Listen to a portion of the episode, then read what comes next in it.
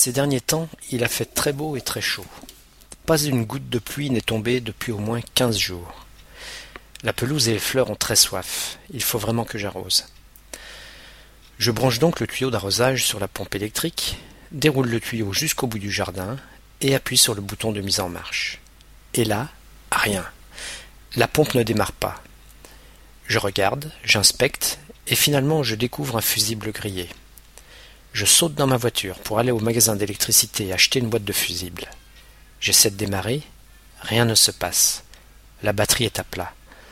Seule solution, le vélo. Je prends mon VTT dans le garage et fonce en direction du magasin. Je roule depuis environ 500 mètres quand je m'aperçois que la roue avant est à plat. Aucun doute, le pneu est crevé et bien sûr, je n'ai pas pris de chambre à air de rechange.